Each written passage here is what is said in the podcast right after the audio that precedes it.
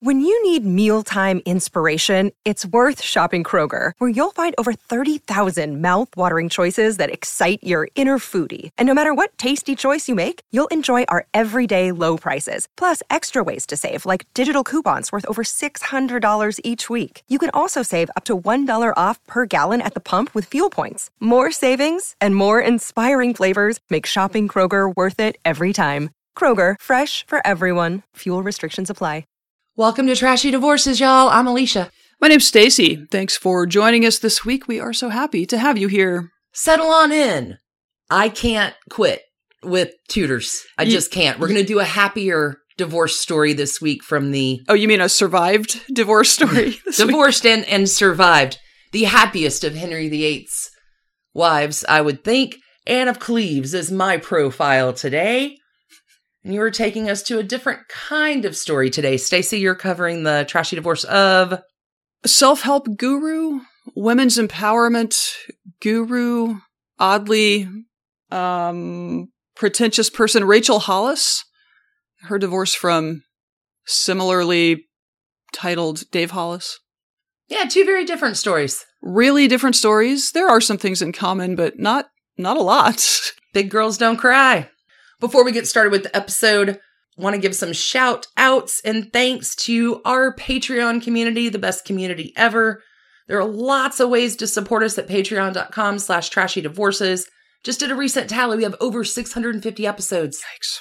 You get early and ad free in different series. hmm Right now we're running May in Monaco. We covered the Hotel du Cap and Sarah and Gerald Murphy earlier this week. You did a fun thing on Ada Blackjack, unwitting Arctic explorer, and friend to survival cat Victoria. It was amazing. Always forgot about Victoria. She's the best. Yay, cats. Lots of good stuff going on over there. Check us out if you want. If you want to check us out in the meantime for free, we do have a new bit.ly link, bit.ly slash trash candy. Yep. Where we're going to be rotating out just a handful of extra episodes for you every week if you want to get in on Patreon and hear what that sounds like. Yep. Just pulling stuff from behind the paywall. Absolutely. Because information wants to be free. Information can't wait to be free. I got this magic mirror right here. Do it's you? sparkly? Yeah, I see some names in it. Do you want to kick us off? Yeah, let, let me let me kick us off here. Thank you so much for joining us at patreon.com. Juliet N, Nancy P, Eliza M, Lisa J, Annika K, which could also be Aniqua K. We don't know. Let us know. We love you and appreciate your support. We Let us really know how to say it. Shira A, Jennifer BP, Lindsay T, Elizabeth N, Lisa J, and Jennifer C. Thank you. Enormous love and thanks to you. Want to give a big shout out to two new super supporters as well Christine H and Michelle H. Thank you so much. Thanks, y'all are the very best. We can't tell you how much we appreciate our Patreon community. As well as our Sunday audience. Thanks for joining us today.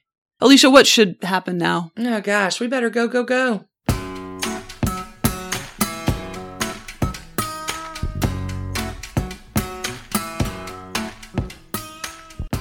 Alicia, I didn't realize that uh, Alexandria Ocasio Cortez, the American Congresswoman and AOC, had a divorce under her belt already. She's so young. Not that AOC, the original AOC is who we're going to talk about today, Anne of Cleves. Anne of Cleves. Apparently, this month is a Henry VIII shit show sandwich on trashy divorces. We will never dislodge you from the Tudor crimes. are we are some of y'all know we do live in Atlanta, Georgia, and our air conditioning has gone completely out. And our friend Double E thinks that I have angered the ghost of Henry VIII with my Anne Boleyn episode that came out on Trashy Royals last week. you have said some choice things about um, the former king. Oh, well, on Trashy Royals this week, we're going to talk about Catherine Howard and Jane Rochford. So, what, what appliances do they govern? I'm hoping to get the uh, revenge of Henry's queens in this story. if you smack talk the Earl of Sandwich, does the fridge go out? anyway, y'all, Anne of Cleves. If there is a success story for Henry VIII's wives, Anne of Cleves is your lady. In this story, we're going to cover her life, her very quick marriage, her very quick divorce, as well as for anybody still mad about the murder of Anne Boleyn, Which The- many, many people are. the downfall of Cromwell. Thomas Cromwell is going to get his in this story, and you get what you give, bucko. Pretty happy about it. Anyway, the legend of Anne of Cleves. She is called the Flanders mare. She's called the ugly one. She's not. She's adorable. But it's a handy narrative to blame her looks on how the marriage goes wrong when, again, whose fault is it always? Henry VIII is to blame. Is she one of the ones that um, Hans Holbein toured the continent painting for 14th century Tinder or whatever? She is. Okay, cool. She is a 14th century Tinder profile. And that picture, that painting of her that Holbein does, is now hanging in a very, very tiny little corner of the Louvre Hmm. in Paris. You'd never know it was there unless you knew it was there. But when we go to the Louvre, that's the first painting. I, I don't care about the Mona Lisa. I want to see that Anna Cleves portrait. Okay. Okay, Anna Cleves. It's a handy narrative to call her the Flanders mare, and oh, it was her ugliness and smelliness and all the things that were wrong with her, and not maybe necessarily wrong with your potential bridegroom, but how do we get there? The good bits of this story the marriage only lasts six months. Second bonus Anna Cleves never has to go to bed with him. So, double bonus. She's going to end up living large as a divorcee, as well as the king's sister. Her title is changed from wife queen of Henry to, oh, you can just be my sister now. Not weird. Okay. Not weird at all. Other bonus for Anne of Cleves, she is going to outlive not only Henry VIII, but his other five wives as well. Hmm. She's going to ride the ups and downs of Tudor England. She's savvy. She's super savvy. She's great at some political maneuvering and knows how to actually keep her head attached onto her body. Anne of Cleves is born, guess where? Cleves. September 22nd, 1515. Hear that, Cleveland? Pride of. she is a Virgo girl. She's actually in that cusp of beauty. Cleves at this time is kind of part of Dusseldorf. So you think of it as a little bit of a backwater, but it's not as backwater as you think. Her father, of all the king names that happen, this is one of my favorite. Her dad is John the Peacemaker. Hmm. It's not a good name if you're a king. I mean, there are worse, for There- sure. and we we've met most of them. But John the Peacemaker is the world's number one Erasmus fan. He is really into the new learning and some progressive things. This is not an un. the court is not as backwater as you think it is. Now, Anne is not really educated in the sense that girls in other European courts are. She only knows German. She doesn't learn a lot of other languages. And in German, apparently she's a hoot. She's hilarious. Like she is awesome in her n- native language. So she's a sparkling wit if you can converse with her. correct. Okay. But she doesn't know a word of English by and the time. I'm sure Hank didn't sit for German lessons. But she learns the other typical things that girls learn, right? Musical instruments and sewing and all those things, but it is not quite as advanced of an education as a girl would have received in the French court, so to speak. So Anne, not learning English or other languages or having the other opportunities in education, but that's okay. She's the second kid, and it's her older sister that makes the good marriage. When I say good, like once her older sister marries, like, oh, whatever happens with Anne happens with Anne. Like, we've already made this other powerful alliance. The plan for Anne is just to marry a duke somewhere in a duchy and, you know, fulfill her duty. I mean, she's not really the uh, Henry VIII type, right? So no one could have anticipated the weird down, weird fallout of events that gets Anne in the place that she's in. Because Anne, growing up, chilling in Cleves, loves her mom, loves her family. She has an older brother who will be king one day. He's kind of a prat, but everything's rolling along. And at the age of 12, Anne is contracted in marriage to Francois of Lorraine. This whole story is about alliances. This is the first one, but alliances change. God, she could have been known as the quiche of Lorraine. Lord. Miss chances. Leave your mark, Anne. Francois of Lorraine is another kid as well. These kids don't give their consent. Their dads broker this thing, but the contract is eventually ripped up. No one touches knees. There's no proxy marriage, so there's not anything to contend with. But this is like international marriage market edition, and it's fine. But by 1527, because the contract is canceled, Anne's kind of free to marry whoever her dad tells her she's gonna marry next. And she's just gonna stay in Cleves. She does not travel outside her home vicinity until she makes a voyage to England. So we're gonna leave Anne in Cleves. She's hanging out, growing up, prat brother, John the Peacemaker, a hoot in German. Okay. Let's travel up to October 1537, back in England. We're 12 days after delivering the long awaited Prince of England. Jane Seymour dies. And Henry VIII, happy father, finally has that son, but grieving widower. Well, really, three times over now, right? So, to your point, we have done the divorced, beheaded, died. We've done the first Round one. three, round one, right? now we're getting around to number four, divorce. So, Henry, happy father, grieving widower, is gonna go on a campaign to plaster like Jane Seymour as the maternal superhero, saint, angel. Even after Henry marries again a bunch of times, Jane is painted into portraits as the true queen and the only wife that this is his one true wife who loved me the most because she delivered a boy. So Henry's going to kind of keep in grief for a while. But by 1539, alliances and shifting powers will make it necessary for Henry to, alas, be in the marriage market one more time. Woo! So let's go visit Cromwell again, because now we're in international diplomacy. And Cromwell, to his credit, is very, very good at that. Just really briefly, in 1539, there's a treaty called the Treaty of Toledo, which is signed by Chucky V, who is the Spanish Roman emperor, as well as the nephew of Catherine of Aragon. This treaty is signed with Chucky V and Frankie the One of France. And this treaty that they've come up with pretty much says, fuck you, Henry. We're done with you.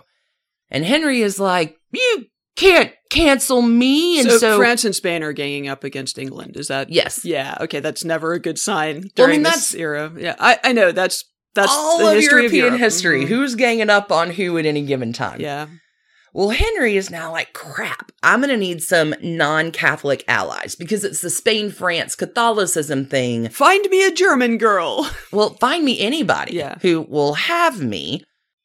So Cromwell gets this idea because at the time John the Peacemaker is dying and his lands, like Henry's, sometimes have been removed because the church can't keep their noses out of anything. There's a little parody in the way that Henry and John the Peacemaker govern, even at, at this point. There's some common understanding.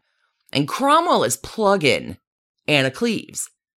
You know, beautiful kid, she'll, she'll be great for you, but there are other contenders on the list that we have to go through first to get to Anne. Marie of Guise is the first one, and she has a lot of powerful French uncles who are never gonna let their niece Marie take that deal with Henry. Marie of Guise is gonna go on to marry who her contract is actually with, which is James V of Scotland. He's the son of Margaret Tudor. Margaret Tudor's Henry's sister, so it's still all in the family, but Marie of Guise gonna marry James V, deliver birth to Mary Queen of Scots Okay. not Henry VIII's next wife. Then we have Christina of Milan. She's another contender. She's really pretty. She's a teenager. She's gorgeous. She's a hard and fast no with a very famous quote I would gladly marry the king if I had two necks, essentially, Yikes. is what it says. Girl. yeah, I, I would gladly marry the king if, yeah, Yeah. If only I had a spare head. That's it. Because Henry at this time doesn't really have the best international reputation. You think? he I'm is stunned. Wow. unreliable with the ladies. Uh huh. Because not only is he killed his second wife, he, guys, just nasty. I mean, he forced a schism with the church to divorce his first wife, Correct. murdered his second wife. His third wife died. Like, She's and Anna Cleves is going to be number four, and in Mhm. Trashy Royals, we're going to talk about the next beheading on the Tower Green on Wednesday. So, like, he's he's not great as it goes with reputations. history has determined. But Henry and his quest on the marriage market, it's kind of impractical for him to go out and survey the meat market in Europe. So he is going to send out Hans Holbein, famous portraitist, out on the tour to make true likenesses of these women. And sure enough, Anne of Cleves is on that list. Cromwell, used to getting what he wants. This would be a terrific foreign alliance. How bad can she be, Henry? I hear she's good looking. Let's send Hans out there. And the portrait returns. There's the lovely Anne. Holbein will go on to paint for Henry like in the future. So I can't imagine that her likeness is not true. She does look different than English girls, but she looks like a Germanic princess. She's got a really sweet face. She's adorable. She's a little different than the current type in England, but she's cute as pie. Okay. Henry gets the picture. He is captivated and falls in love instantly and begins talking about plans for the marriage. Let's get some treaties in place, boys. I'm ready to do this. And it's on. So in late 1539, Anna Cleves packing up and leaving Cleves to become the next Queen of England. And this is a far better outcome than anyone in Cleves could have predicted for her. What, you're going to marry a king? I mean, he's a ruthless bastard dictator, but sure, you're Anne. Holy cats. Now, by this time, John the Peacemaker has passed away, and Anne's prat brother is in charge, and everyone in Cleves is warning Anne. Like, the English are different. Be suspicious. Keep your guard up. Be wary about where you're going. They're not like us, Anne. They're not like us.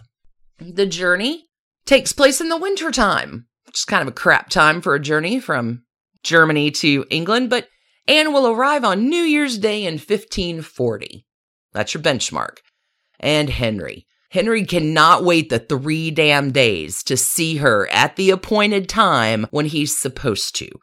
So Anne of Cleves and all of her ladies are holed up in a home to rest and just pause in the journey. This home has lovingly set up a nice round of bear baiting for them to watch.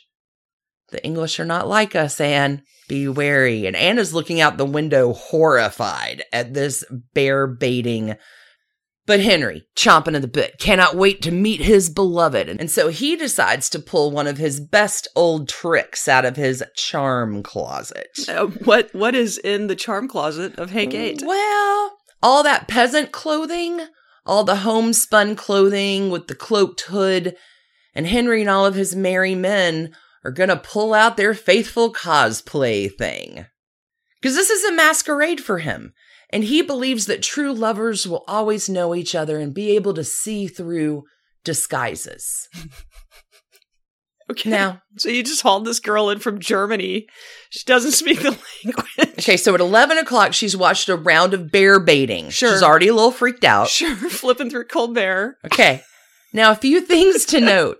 When Henry VIII pulls initially throughout his life this uh, cosplay thing, first and foremost, earlier, he's a handsome prince.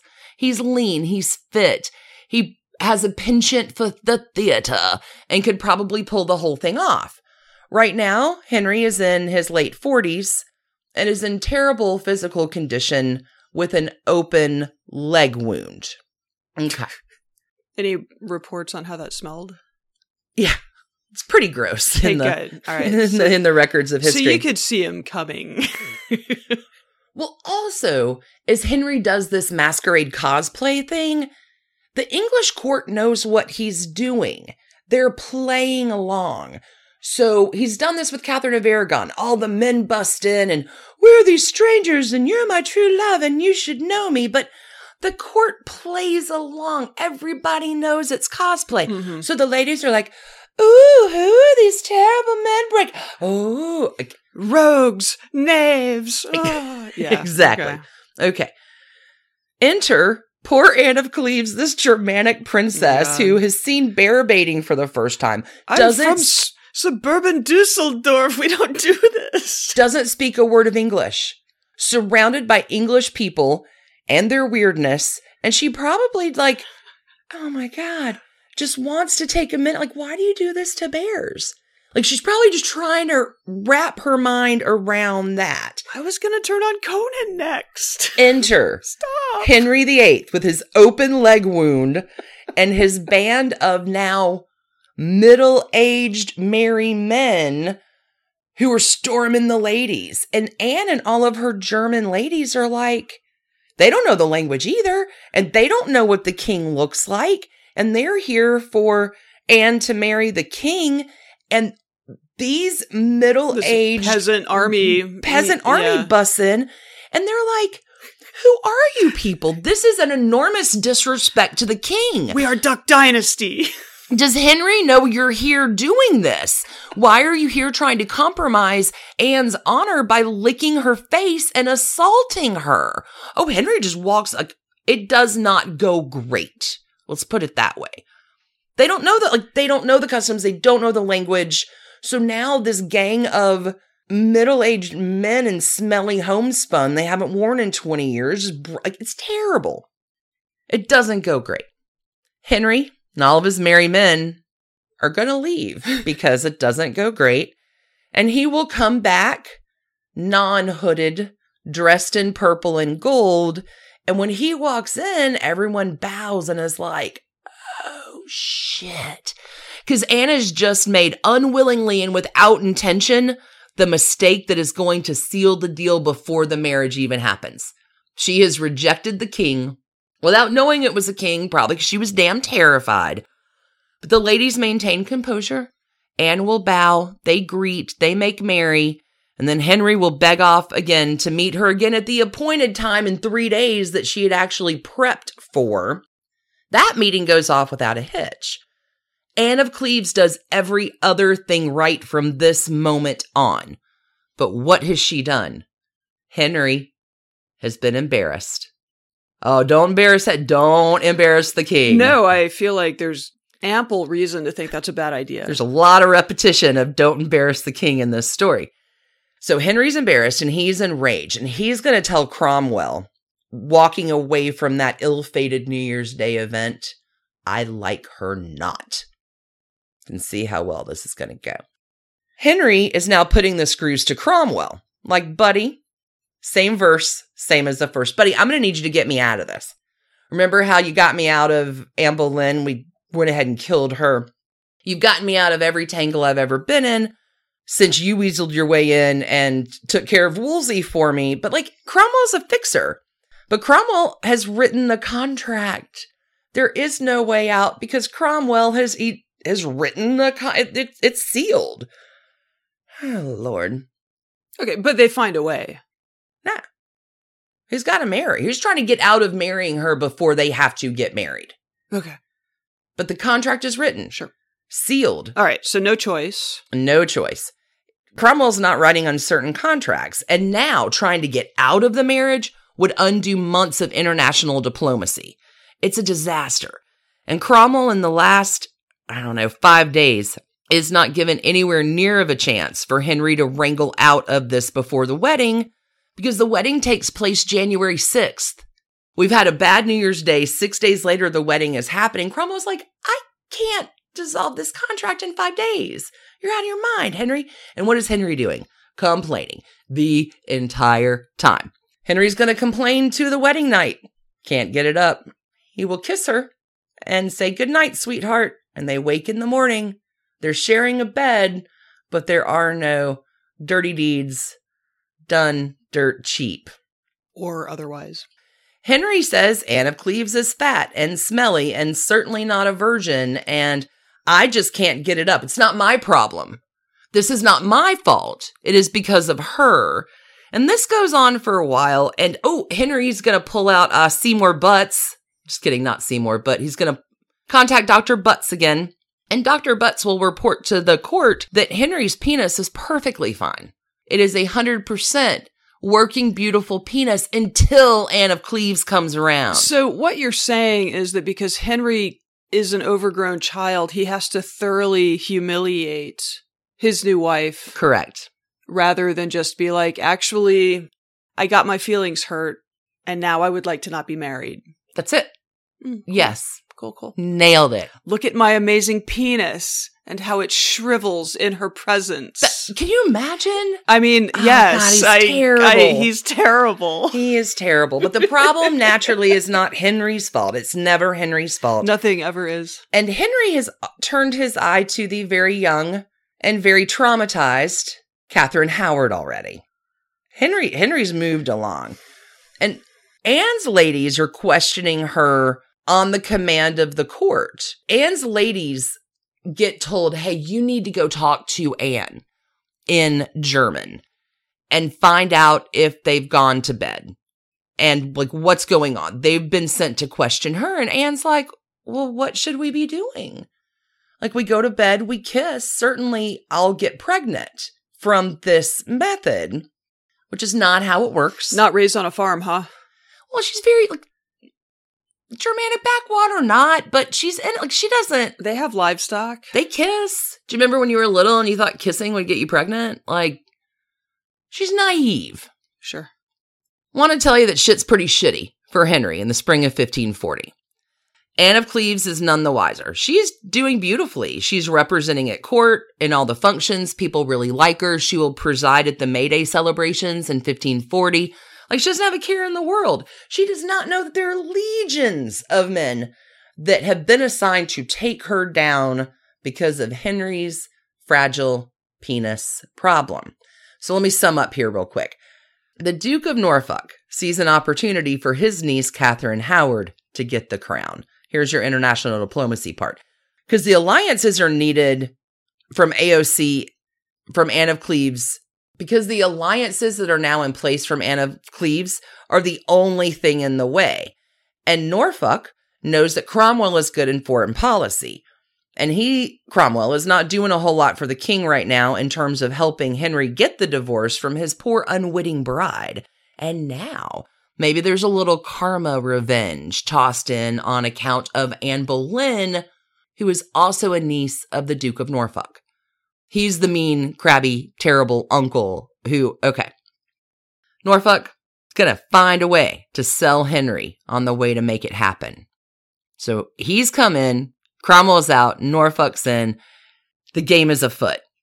And the Duke of Norfolk is filling Henry VIII's head with this terrific plan. Dude, I can get you everything you want. I hate to say it, Henry, but Cromwell is the reason for all your troubles. It's all Cromwell's fault. If you can get rid of Cromwell, we can make this happen. So, a writ of attainder is sworn in June 10th, 1540. It's only been six months since Anne of Cleves arrived. This all happens in one year. The council will arrest Cromwell, will rip the Order of the Garter from his neck, and into the tower he goes. All kinds of charges. Just throwing him at the wall. Which one's gonna stick? And for shifty of a dude as Cromwell is, his downfall is really fragile. Baby Henry needing his way yet again and going to any means to achieve it. The council needs Cromwell out of the way. They're working, the council is working with Rome to make this divorce happen with a quickness. You know who doesn't have any idea of what's going on in this place? Anna Cleves. Wow. She's none the wiser. She has no idea that any of this plotting contracts, Cromwell being arrested, like Mhm. none of this, like, clueless. July 9th, 1540. Anne of Cleves banished from court. I banish you. She's sent to Richmond Palace and there finally told, hey, guess what, Anne? Your marriage is illegal. And uh, Henry is going to divorce you. You shrivel his penis. And she's Anne. Like what? I thought everything was going great. I was at the Mayday. Like I'm I'm doing what I need. What? He wants to divorce me?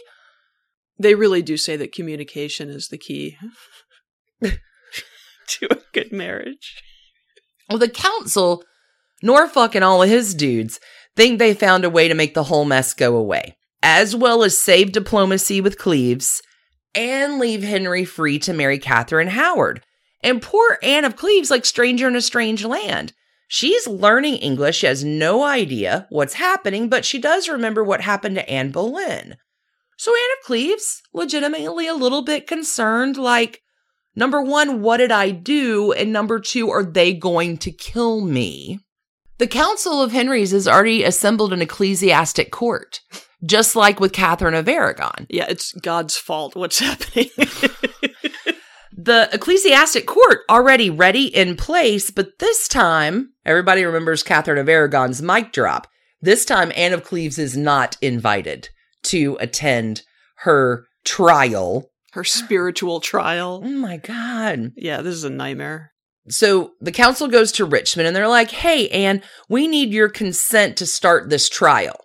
You're not invited, but we need your permission to go ahead and start it. So they're sweet talking her with, like, let's just make this nice and easy, honey. Just say you never fucked him and it's all over. And Anne's like, I'd like to keep my head. So she's quizzed by her ladies who will verify to the council there was no intimacy, right? So back into they go to the religious cabal and they're arguing three points. Remember that first pre contract with Francois, the Duke of Lorraine, all those years ago? They're like, nope, that was still valid. She was pre contracted. She never should have been able to marry Henry anyway. But the church is like, hey, we dealt with that back in uh, 1527. We actually approved that not to go through, so that's not going to work. Now, the council's going to be like, yeah, but Henry didn't even want to consent to the marriage. He wanted out before he got in. And I have all these witnesses that can attest that Henry never wanted to marry her. And it was just awkward turtle. And he had to go along with it, which isn't going to work either. Yeah. I mean, that's base. Oh, oh, so you knew going in you didn't want this and you did it anyway? Well, how is this our fault? I think I see the problem here, Hank. So they're going to have to resort on pillar number three because the first two pillars of how they're trying have collapsed. And that last pillar is non consummation of the marriage. It's biblical law. No one can argue with that. like, oh, yeah. Is Henry, Henry is very focused on biblical law. yeah. Now, if you think about it for more than about 30 seconds, you're really using, you got a lot of nerve, Henry, to pull this one out when your claim against Catherine of Aragon was that she was the whore of Babylon with your brother and non cons. He's got a lot of nerve. But anyway, AOC, not invited. She's holed up at Richmond, doesn't know this is happening with the speed in which it's happening because by July 11th, it's done. Deal's done. Two days later, this machine is finely tuned to get the king what he wants, nice and easy like. But here's the thing if it doesn't go down nice and easy, Henry VIII and his council have a backup smear campaign to turn Anne of Cleves into the dirty whore of Babylon, too. So it's awesome. Whatever way it works out, it's going to work out. Council comes back to Anne June 11th. Calm down, honey. Got a mighty fine offer for you. Here's the offer from the king. You will live. A number one.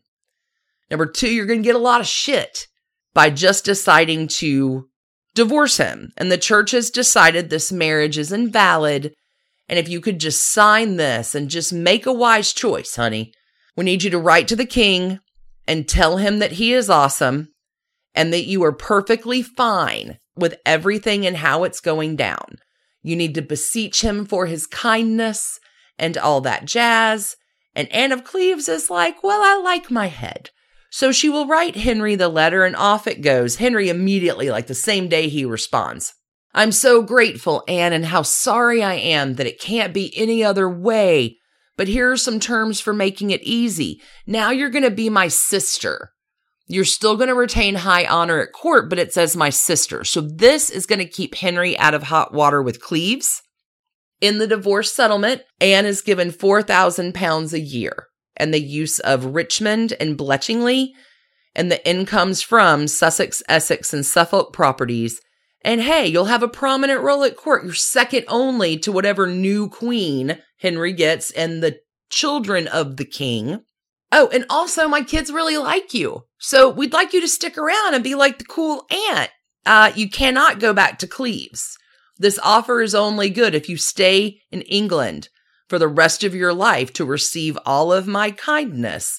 Oh, and also, we're going to be monitoring your correspondence forever too. And Anne is like, wait, I, I don't think this is the way that this is done. Am, am I breaking protocol? Because she thinks her brother's going to be mad at her. Right, but she wants to keep her head. So there's letters that are forwarded over to Cleves and blah, blah, blah, diplomacy. But by July 12th, marriage done. Hmm. It has lasted six months and six days. Hmm. Ouch. Lucky her, though. Lucky her. If there is a success story in Henry's Wives, this is Mhm. it. Because now Anne is a wealthy woman. A lot of the properties she gets have belonged to Thomas Cromwell. So they didn't cost Henry anything, just, I mean, you know, a little bit of paperwork. But there are no pesky, broken foreign alliances. Henry is free to marry Catherine Howard, which Henry will do. Let's see, how long does he wait this time? 16 days Hmm. after the divorce. He waited 11 with Jane Seymour. Maybe like- that was a little gauche. Like a respectful two week pause. Well, it's a big day, July 28th, 1540, because the day that Henry and Catherine Howard marry also is the day that Thomas Cromwell is beheaded at the Tower Mm. as a little wedding present that Henry gives himself. So many things to celebrate on the illustrious occasion. I want to deep dive into what happens after this and give you a little bit extra because there's some good things and some bad things. But just imagine for a moment Anna Cleves. In our culture today, in 2021, we're like, woo, Team Anne, you made it out alive. Think about it though.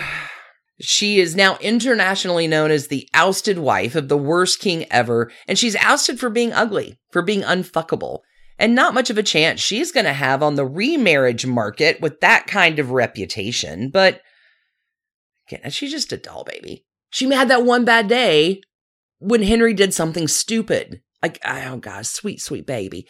Okay. On the plus side for now, Anne has a lot of money, a lot of land, and a place at court. She's a dignified Virgo girl. She's going to play beautifully at court. She'll dance with Henry's new wife, Catherine Howard. Anne of Cleves is also friends with Catherine Parr.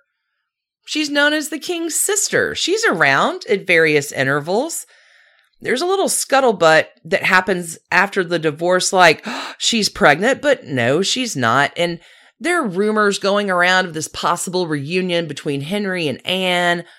And, oh God. Anyway, as unlucky as Henry's wives were, this time is pretty good in her life. She can learn. She has access to people and books, and she's going to learn English and earns the loyalty and devotion of her servants and her tenants. Like everybody loves Anna Cleves. That 4,000 pounds a year, she's going to go on a clothes buying spree. She's living large. She's living in honor and security with houses. Oh, and her horses, they can trot up to 12 miles an hour. Her heraldic panels, we've covered a lot of this on Trashy Tudors.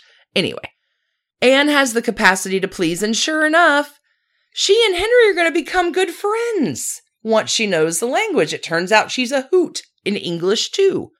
She's surviving, riding the ups and downs. More independence probably than she would have ever had in Cleves. And this is going to kind of be her best time, 1540 to 1547, until Henry dies. And now the king's sister is the new king's aunt. And the council of Eddie the Sixth, who is like nine years old, so it's not Eddie, but the council, isn't too keen on keeping up with all of these let's save face arrangements that were made back in 1540. Now that Henry VIII is dead and it can go back to the treasury, and Anne is costing a pretty penny as divorces go. So, Richmond Palace is kind of the fun part. She's kicked out of Richmond Palace, but she's still going to show up and set up court there. like, she just continues to show up, and they're like, you can't do this. I mean, that was the agreement, though. what are you going to do? what she is given in return is Hever Castle, the Boleyn family home, Anne's family home, because there's no Boleyn to inherit it since Henry's killed all of them. So she'll get Hever. I mean, there's there's one. Elizabeth the First is like Anne's daughter. I'm just saying there there's one. yeah, there's one. Over the next 10 years or so, it is sort of death by a thousand cuts. Anne of Cleves is being consistently downgraded financially, even though she still has honor at court. She will attend Mary the First coronation. She'll be welcomed at court, but then get slung up in that same conspiracy that Elizabeth does during Mary's reign, and Anne is not invited to court after that. Anne will pass away at Hever in 1557. She makes a will before she goes. She takes care of all of her people and the villages around her. And a lot of her possessions are sold because she's in debt to pay for these provisions that she's made in her will. Anne of Cleves, success story as they go for the wives of Henry VIII. She's a survivor and lived probably the best of any of Henry's wives. Yeah, probably. Anna Cleves kept her head, had it good for a while. The original AOC? The original AOC. No trash cans for the original AOC. Kind of love her. Right. I mean, Henry, I don't know. It's it, oh, infinity. It's, a, it's eternal, yeah. Infinity trash cans for him. But there's your middle middle placemaker with how he gets out of divorcing Anne of Cleves before we roll into Catherine Howard's story Wednesday on Trashy Royals. And then I think we're probably done with the Henry VIII sandwich. I'm not sure how I feel about that phrasing. You wanted a deep dive. Y'all like the Tudors. I like the Tudors too. So if we're going to do them, let's knock them all out. I and then something... let us never speak of Henry VIII again. Yeah, I have something slightly more contemporary waiting for us on the other side. Let's take a quick break. Come back and hear your more contemporary girl shut your mouth story. Different kind of queen. Catch you back on the flip. There's never a wrong time to take a look at the things that are keeping you from living your best life. And if now is your moment, we recommend BetterHelp. BetterHelp is confidential, convenient, and safe professional counseling with your own licensed therapist. BetterHelp's quick questionnaire matches you with a counselor in under 24 hours, and you can message your counselor at any time, even between scheduled phone or video sessions. And if you're not clicking, that's fine. It is free to change counselors. BetterHelp is available worldwide. They offer specialized expertise that may not be available locally where you live. It's more affordable than traditional counseling. Financial aid is available as well. It has just never been easier to find a licensed professional counselor. In fact, there are so many people using BetterHelp that they are recruiting counselors in all 50 states. We want you to start living your happiest life today. As a Trashy Divorces listener, you get 10% off your first month by visiting betterhelp.com slash trashy. Join more than 1 million people who are taking charge of their mental health. Visit BetterHelp, that's betterhelp.com slash trashy. Hi, I'm Chris Gethard, and I'm very excited to tell you about Beautiful Anonymous, a podcast where I talk to random people on the phone. I tweet out a phone number, thousands of people try to call. You talk to one of them, they stay anonymous. I can't hang up. That's all the rules. I never know what's going to happen. We get serious ones. I've talked with meth dealers on their way to prison. I've talked to people who survived mass shootings. Crazy funny ones. I talked to a guy with a goose laugh, somebody who dresses up as a pirate on the weekends. I never know what's going to happen. It's a great show. Subscribe today, Beautiful Anonymous. Summer reading season is upon us. Have you ever considered how your personal finances would read as a literary genre? Would it be a sweet romance with a happy ending? Or a thriller you could only read during the day? The clever ladies at the Oak Tree Group want to help you write your most compelling financial story. These three holistic planners have 77 years of combined experience helping people navigate all kinds of financial plot twists and turns. They can help you with a wide breadth of financial strategies Check out their website, www.theoaktreegroup.net, and see the experience and areas of expertise these women bring to the people they serve. The Oak Tree Group is offering our listeners a free one hour consultation on your financial script. See their website, www.theoaktreegroup.net, for additional contact details. So, Stacie, you're bringing us a divorce that's a little bit more contemporary than my 16th century naughtiness. Very. Oh, it's so contemporary. Uh, in fact, this is one I only learned about because Trash Pandas were all over it in our Facebook group. Yeah, this is heavily requested. Uh huh. Yeah, yeah, yeah. I did not know who Rachel and Dave Hollis were until they split up last year. And if you delight in online scandals the way I delight in online scandals, you likely know that things have only gotten more complex for the mommy blogger, lifestyle influencer, and best selling author since she and her husband broke up. Their story is very much a modern cautionary tale about making your family into a brand. And it's not clear to me that Rachel's brand will be able to fully recover from the cumulative events of the last year. Rachel Hollis is best known for writing the runaway 2018 self help bestseller, Girl, Wash Your Face, but her ambitions are much, much larger. Ex husband Dave, a Disney exec when they met, jumped away from Disney after her book took off, and has also written a self help tome called Get Out of Your Own Way. Their company, the Hollis Co. or HOCO, also hosts, or used to anyway, pricey in person retreats for women, and at least until they divorced, Dave and Rachel hosted marriage retreats for couples looking to, like, optimize their relationships or something. Okay. Not really clear on the details. Girl, follow your own advice. Okay. if you don't know this couple, I think the origin story goes something like this. Rachel Hollis, January 9th, 1983, Capricorn, mm. she was born, uh, was born and raised in tiny Weedpatch, California, population 2,000 or so, with a Pentecostal minister daddy and a built in hard luck story.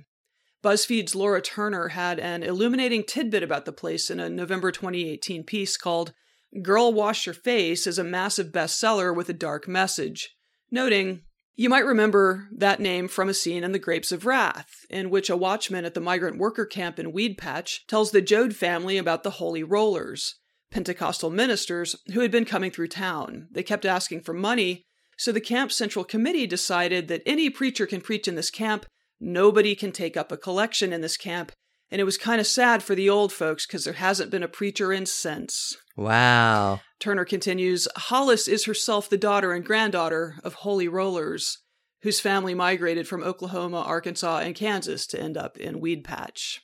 Weird, right? Wow.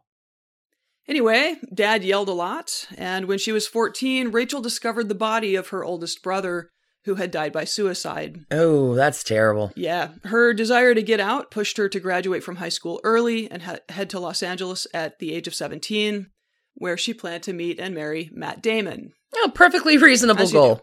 Sure. Why not? I was going to marry Rick Springfield. Oh, so oh, there you go. Totally understand. Well, he's washed up, so. Well, I was 12. So. So, anyway, this dream led her to an internship and then a job at Harvey Weinstein's old stomping grounds, Miramax. Really? Yeah, which had produced Good Will Hunting, Matt Damon. Oh, she's getting closer all, to making that dream happening. She really. She writes about this in her book. Like, she fully expected that he was just going to walk in one day because why not? Like, of course he was going to stroll through Miramax, which made Good Will Hunting. And fall in love with me. Obviously. Uh, Obviously. Clearly. It was at Miramax where she met Dave Hollis, and she goes into some pretty grim detail about their courtship in her book. Dave is eight years older. He's a February 14th baby, uh, born in 1975. And when they met, she was just 19. She recounts that he treated her like a booty call, then would pretend they weren't anything to each other in public. When they hung out with his friends, they'd ignore her or call her the 19 year old to her face. Yikes. And he wouldn't defend her. He set all the terms of their relationship. He wouldn't let her call him her boyfriend. Nope.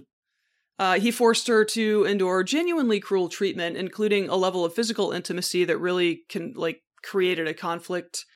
She Why would you marry that? Her self-image as like a a good Christian girl really like it did not include premarital sex. She had never dated until their first date. Oh good lord. Yeah. Anyway, apparently she was only too happy to accept all of this because she was full on in love and knew they were destined to marry. Yeah, you just you didn't know better, girl. Know better. Yeah, it's a very sad chapter. His job eventually took him to another state. He flew home for Thanksgiving a couple months later and broke up with her. Hmm. Oh. But continuing the unhealthy and controlling aspects of the relationship, he called to check on her the next day, like you do. She finally stood up to him and stood up for herself and told him never to call her again. So, of course, he's banging on her door a few hours later, asking for another chance. Like in a fairy tale, one boundary, and he races across it. She does not recount how they went from that to a healthy egalitarian relationship based on mutual respect. In fact, she just kind of waves it away, like, just then it was all perfect. He changed. I stood up for myself. Everything was good. They they don't change. She What? she very she definitely believes that by being willing to leave him for good that that like fully reoriented him and he became a great partner. Put a new diaper on that man. I am skeptical. but it was not my marriage. Anyway, on one level, this is a very modern career story.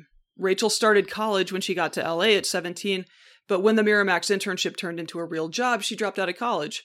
She and Dave married in 04 after a couple of years of dating, and presumably the second year went better than the first, but who knows really, because we know now that the highly curated public image is just that and may or may not bear any particular relation to the underlying reality behind the curation. She launched an event planning company called Chic Events later in 04, and in 2008, Inc. magazine named her to its 30 under 30 entrepreneurs list. She was 25, and the Quickie profile listed Chic Events 2007 revenue as $750,000. Whoa. It's like a one paragraph little mm-hmm. profile. Um, but in it, she notes that when she started the company as a wee 21 year old with hubby's Mickey Mouse cash, this is all my phrasing. She does not say any of this. um, the magazine writes, quote, all she needed was a computer, a phone line, and an intern, which kept startup costs down. Girl, pay your staff. Pay your staff, girl. An intern. Are you kidding me? You're 21 years old and You have an intern. an intern. Jeez. Apologies. She wrote and published some light fiction that I think did all right, given that she wasn't a big name author yet. And then in 2015, Rachel Hollis had a viral moment on Instagram, which every woman dreams of. She posted a picture of herself on a beach in a bikini with stretch marks visible while vacationing at a resort in Cancun, naturally, with the caption, I have stretch marks and I wear a bikini. I have a belly that's permanently flabby from carrying three giant babies, and I wear a bikini. My belly button is saggy, which is something I didn't even know was possible before, and I wear a bikini. I wear a bikini because I'm proud of this body and every mark on it. Those marks prove that I was blessed enough to carry my babies, and that flabby tummy means I worked hard to lose what weight I could. Flaunt that body with pride. Great. I approve message. of this message. Yeah. big viral thing. I mean, millions of views, hundreds of thousands of like web visits to the Facebook page for her group. Like it, it was a big deal, right? So yeah, by now she had something called the Chic site, a product of Chic Media. So Chic events had grown, morphed, transformed, and Got chicer. embiggened. Yes, Sure. it it chicered. Um, anyway, she would tell uh, the Today Show's website something that kind of contradicts the whole message of the Instagram, the original Instagram post. So she shared with um, NBC that the picture had come a week after she completed her first marathon, which is like super cool, right? But she says, quote, I thought it's not going to get better than this. You ran the 26 miles and I had been training for six months. My body is never going to be smaller than it is right now. So if there's ever a time to show off your belly, this is probably it. Ladies, flaunt that body with pride. Your body is the body everybody needs. as long as you've been training for it for six months and you're as small as you'll ever be, talk about highly curated. yeah. Right? Women really do a number on themselves and body image, don't they? they really like oh it's so that's so harsh. Like the original the original caption the original photo caption that is a great message. I i did 6 months of work to take this picture. That is not a great message. No. I I will never be smaller than i am right now is a terrible message. However skinniness appears to be a virtue to rachel uh, although her treatment of weight in her book, Girl, Wash Your Face, is mixed at best. On the one hand, on a couple of occasions, she references people sitting on their couch, 50 pounds overweight, as a worst case scenario and a hypothetical case study in people who've let life pass them by instead of digging in and living it. She also uses the example of a friend from work who diets, loses some weight, and then gives up and gains it all back plus some, asking, Y'all, would you respect her? Yes. Because people go through their own individual struggles and just leave people alone. You're not kidding. In that example, she's specifically calling out people who are flaky about their goals, but in a book that's purportedly all about interrogating the unexamined beliefs and assumptions that just end up in our heads and limit us, it feels pretty illustrative that so many of her negative examples are about hypothetical fat people. On the other hand, she literally has a chapter in Girl Wash Your Face called The Lie. They're all set up as like a lie that's in your head that you need to kind of push back on. The lie, I need to make myself smaller, which is weird. There's some lot of mixed messaging going on a here. A lot going on here. Um, I realize this is a slightly different concept, as in women are constantly told not to take up space, to dream smaller, to defer, definitely to men, but also to older women, to settle instead of chase. And she's saying, no, that's all garbage that got jammed into your head by the also incomplete people who raised you, and you should absolutely let that go. And to that, I agree. 100%. But there's a real tension here, and certainly plenty of people describe it as toxic. In telling people to dream big and run hard after those dreams and be willing to take risks and even fail along the way, while also saying that people who fail at things do not deserve your respect. Maybe Pam, the office friend, doesn't enjoy exercise and Whole 30 approved foods, but she scream sings in a kick ass punk band on weekends and would never divulge that to you, you judgy square. You just don't know. Girl, don't make assumptions. Girl, be nice to Pam! Poor Pam. I love Pam. Pam may be so much cooler than you, okay? Oh, I hang out with Pam on the weekends. We go get margaritas. She's awesome. Her uh, punk rock band Yeah. is Oh, amazing. Oh my god, killer live. Okay. I'm just saying, there are a lot of ways to live your best life. And for Rachel Hollis, that seems to be through entrepreneurship. As her business has become successful, mentoring other women entrepreneurs has become another focus. This has landed her fairly deeply in the multi level marketing milieu. And I'm not going to lie, if you read Girl Wash Your Face while you're also listening to the first season of the excellent podcast, The Dream, you're going to understand very deeply where Rachel Hollis is coming from, and it's not great. Lots of power of positive thinking kind of stuff. Lots of magical thinking kind of stuff. No, I love magical thinking. I love living in big magic and manifesting creativity. This doesn't sound like that. It's. Yeah. Mhm. Okay, so I think I've gone into enough um, unqualified lit crit. Obviously, you've tuned in to hear my thoughts on books. When we left Rachel Hollis, the year was 2015. The place was Cancun, Mexico. And she offered the world an image that resonated with millions of women and gave a real jolt to her life as an Instagram influencer. So, cool mama lifestyle guru plus positivity speaker is kind of catnip to a world that includes Oprah's book club and TED Talks. And when your husband is president of worldwide theatrical distribution for Disney, you probably can find someone to pitch your book idea to. Girl, pull those strings. More than likely. Somebody at HarperCollins's Christian imprint got a big raise. Pretty sure that's the case. Here's how Nora Krug at the Washington Post described the phenomenon that was Girl Wash Your Face in November 2018, about 10 months after it hit the world. Okay. Rachel Hollis is her own kind of Wonder Woman.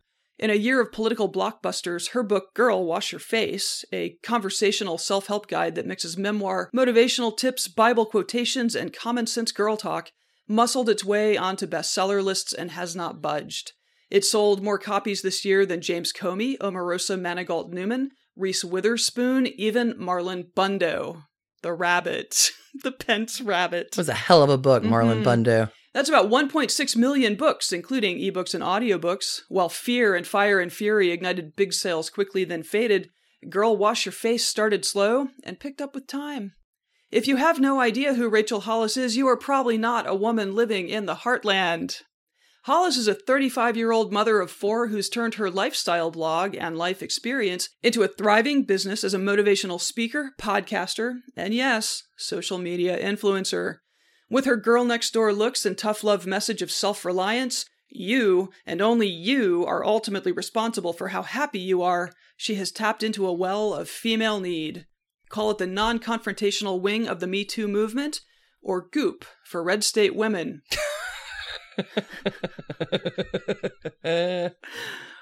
Suddenly, there were millions of social media followers Uh. and ecstatic public speaking performances. Again, she's a fixture on the like multi-level marketing conference circuit, you know, pumping up the sure. the would be the millionaires in waiting, I guess. Anyway, a second book followed. This one more explicitly geared to women in business called Girls Stop Apologizing. And there were podcasts, including a couples focused podcast called Rise Together, featuring her and Dave dispensing marriage advice. This hit the airwaves in 2018. They began hosting Rise conferences for women and $1,800 Rise Together couples weekends, where she and Dave, neither one trained in anything like counseling or psychology, just a bog standard feel good American capitalist positivity rolled up with a dash of whatever you want it to be Christianity, shared strategies for having an amazing relationship. It's Perfect. It's work, you know, but who doesn't love work? Company culture at Hoko, the Hollis company, after Dave left Disney and came aboard as CEO, began to shift as success begat success. According to a 2021 New York Times write up by Katherine Rosman called Girl Wash Your Timeline, in 2019 alone, Hoko went from 10 to 60 full time staffers and netted more than $20 million in revenue through products and conferences. Yeah. Yeah. That's, I bet that, I bet culture changed a bit. That is a lot of grift. There is a downside to the constant need for more content to feed the internet's eternal content engine, which we certainly can relate to. One time, employees were invited to a day long leadership summit, which you can imagine is the sort of thing that would be exactly in the wheelhouse of people drawn to working for the Hollis Co., only to arrive and find cameras everywhere so Hoko could package it all for the web. So that was disappointing. Employees also say Rachel changed. Every morning, she would glowingly engage with her Instagram fans on her Start Today show, a little live stream she did. And then she would arrive at the office later, standoffish, distant, wearing sunglasses, just blocking out everyone. One former Hoko employee, Noel Crooks, has even written a novel called My Life with the Mogul. I will note the New York Times story did not say this is semi autobiographical. However, it is a tale about an idealistic young woman who is left jaded and cynical after working for a self help guru. Hmm.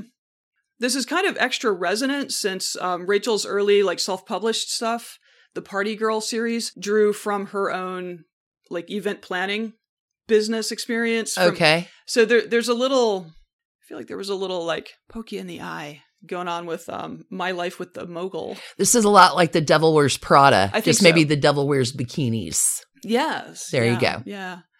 It's likely that the Rise Together podcast was the most immediate black eye when the couple suddenly and seemingly out of the blue, even to people who knew them well, announced in June 2020 that they were divorcing. Obviously, this was done through social media. And keeping with the carefully curated thing we've come to know and love, Rachel posted the announcement beside a picture of the two of them smiling like goofy idiots, clearly from some long ago happy photo shoot. Here's what she posted beside that picture on June 8th. Guys, I have some hard news to share, and the honest truth is, I have no idea how someone announces something like this, so I'm just going to say it. Dave and I have made the incredibly difficult decision to end our marriage. They are so happy in the picture next to this. I, it's it's jarring. Oh, Think back to what she wrote about their first year in um, her book. Okay, Right. we started out as best friends 18 years ago. No, you didn't. No, you didn't. You started out trying to get his attention and you only got it when you quit giving him your attention. and that Oh, core no. friendship uh, and the truth is that core friendship and the part and the parts of us that work so well have become a band-aid for the parts of us that don't we have worked endlessly over the last three years to make this work and have come to the conclusion that it's healthier and more respectful blah blah blah to end this journey we remain dear friends co-parents all the rest of that fascinating right on April 30th, just a smidge over a month before, they'd posted a Rise Together episode called Keeping Your Relationship Strong During Quarantine. April 9th was How to Date at Home. March 26th, as we were all trying to figure out life in the COVID normal, was how we're keeping our relationship on track and our family sane. Slate's Rebecca Onion took a 10 hour tour of Rise Together episodes earlier this year and reports this about that April 30th episode.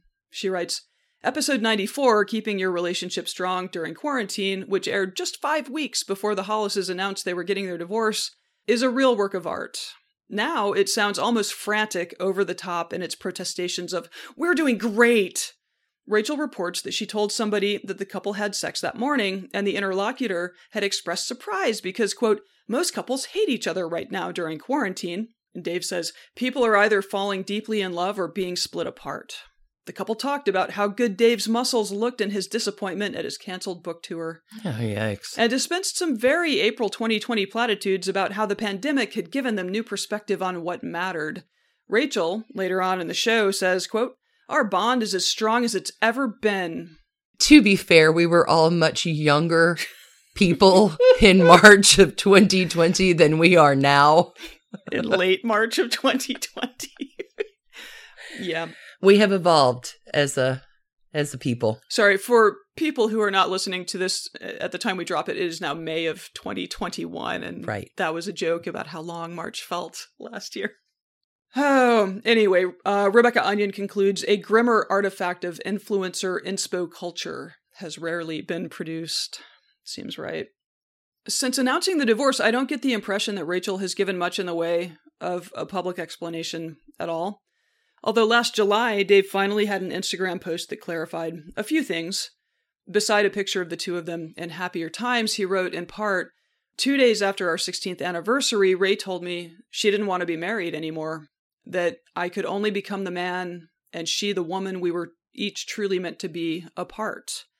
After she told me, it was clear this was a decision that was made, and that the thousand little things that led here left continuing to fight for marriage a thing we didn't both want. If that is Boy, get a proofreader. if that is if that is how Dave Hollis writes, I will not be buying his book ever. Um, yeah, that that's that's some tough text there. Yeah, Dave, hire a copy editor, pay him. he confided that after a year of sobriety, he had spent two days drinking to numb the pain, Mm. but had since turned to running, therapy, faith, and being a good dad to cope. Again, they have four kids.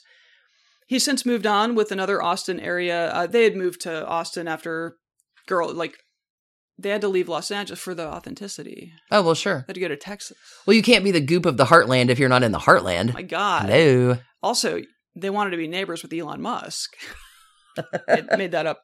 All right, he's since moved on with another Austin area fitness influencer. He still does the Rise Together podcast, like as a solo interview show.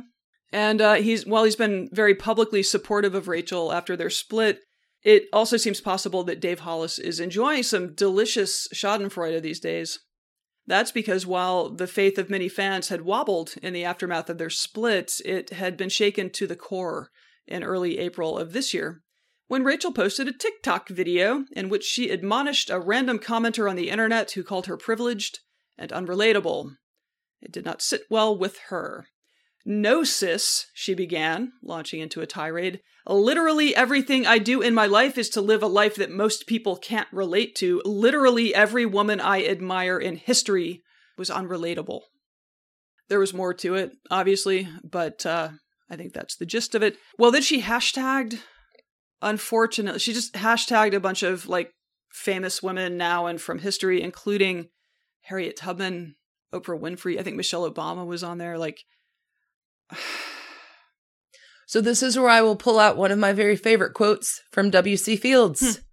It ain't what they call you, it's what you answer to. interesting. Why? Why do you respond to your haters? Let your ha- your haters let your haters enjoy and celebrate and hold on to their opinion as blessedly as you hold on to yours. Don't answer them.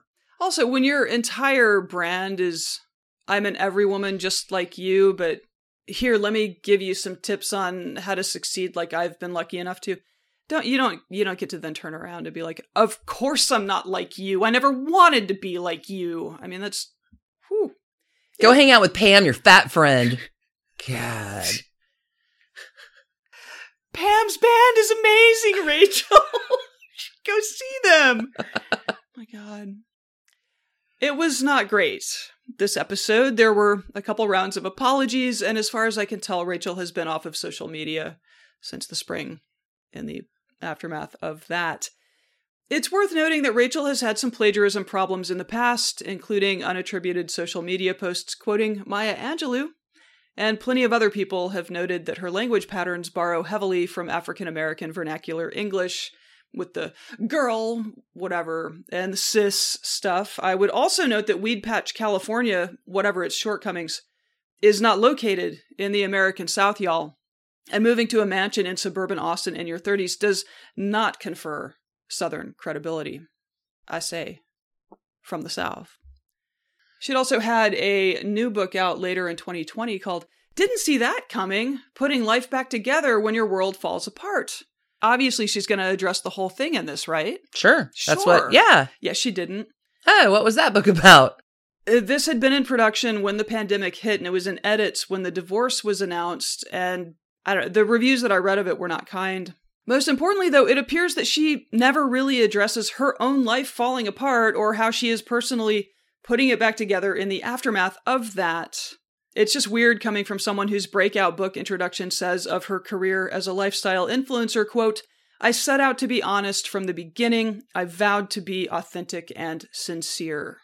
Apparently, that is a goal she has stopped imagining down to the tiniest detail each day. So I wonder if there isn't actually a fairly plausible explanation for the demise of the Hollis marriage inside of that first book of hers. She talks about how one of her early goals when starting chic events was to make enough money to buy a particular $1,000 purse. I am not going to judge the materialism.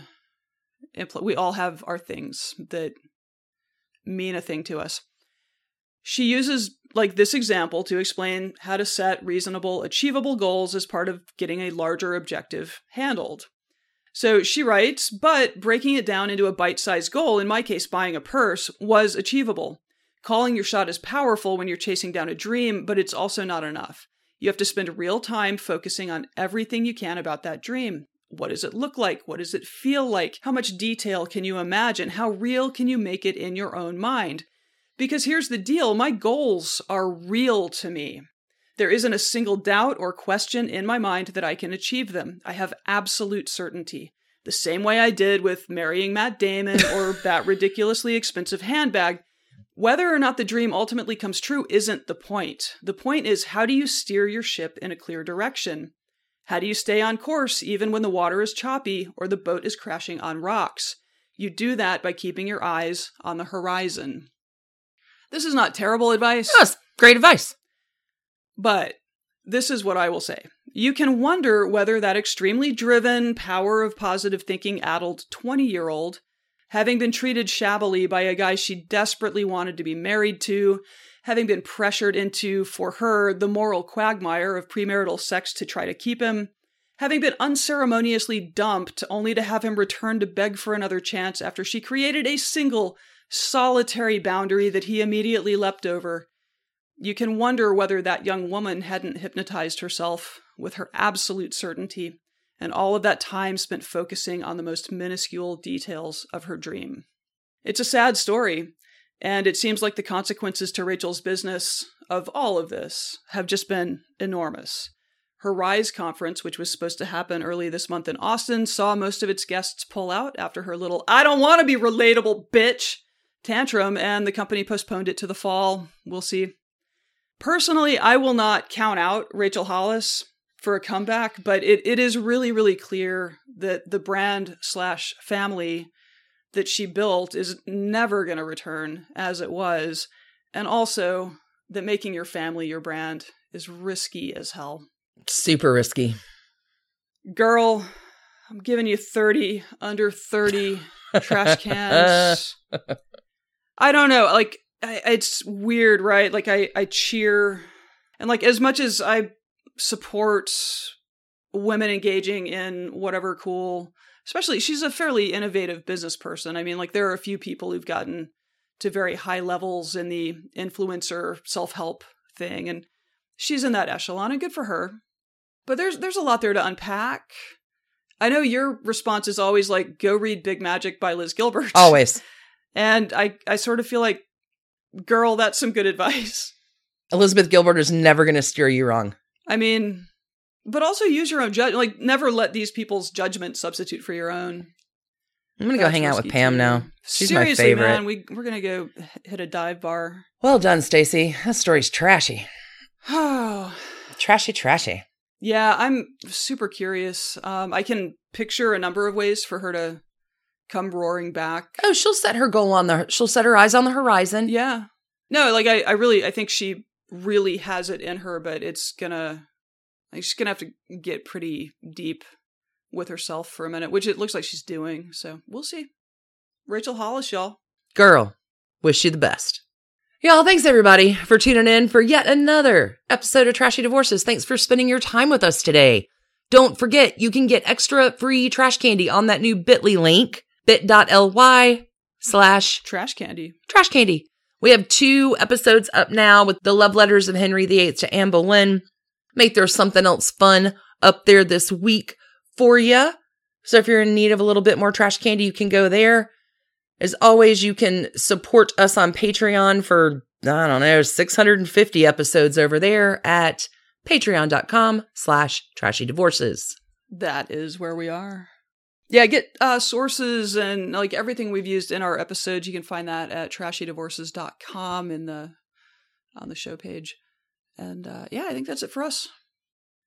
Be sure to tune in Wednesday for another episode of Trashy Royals. We're going to talk about the Catherine Howard rate Jane Rochford little debacle, another one of Henry's beheadings. Mm, fun. I mean, Henry VIII sandwich, man. Let's just get it get it done. Get her done. Girl, get her done.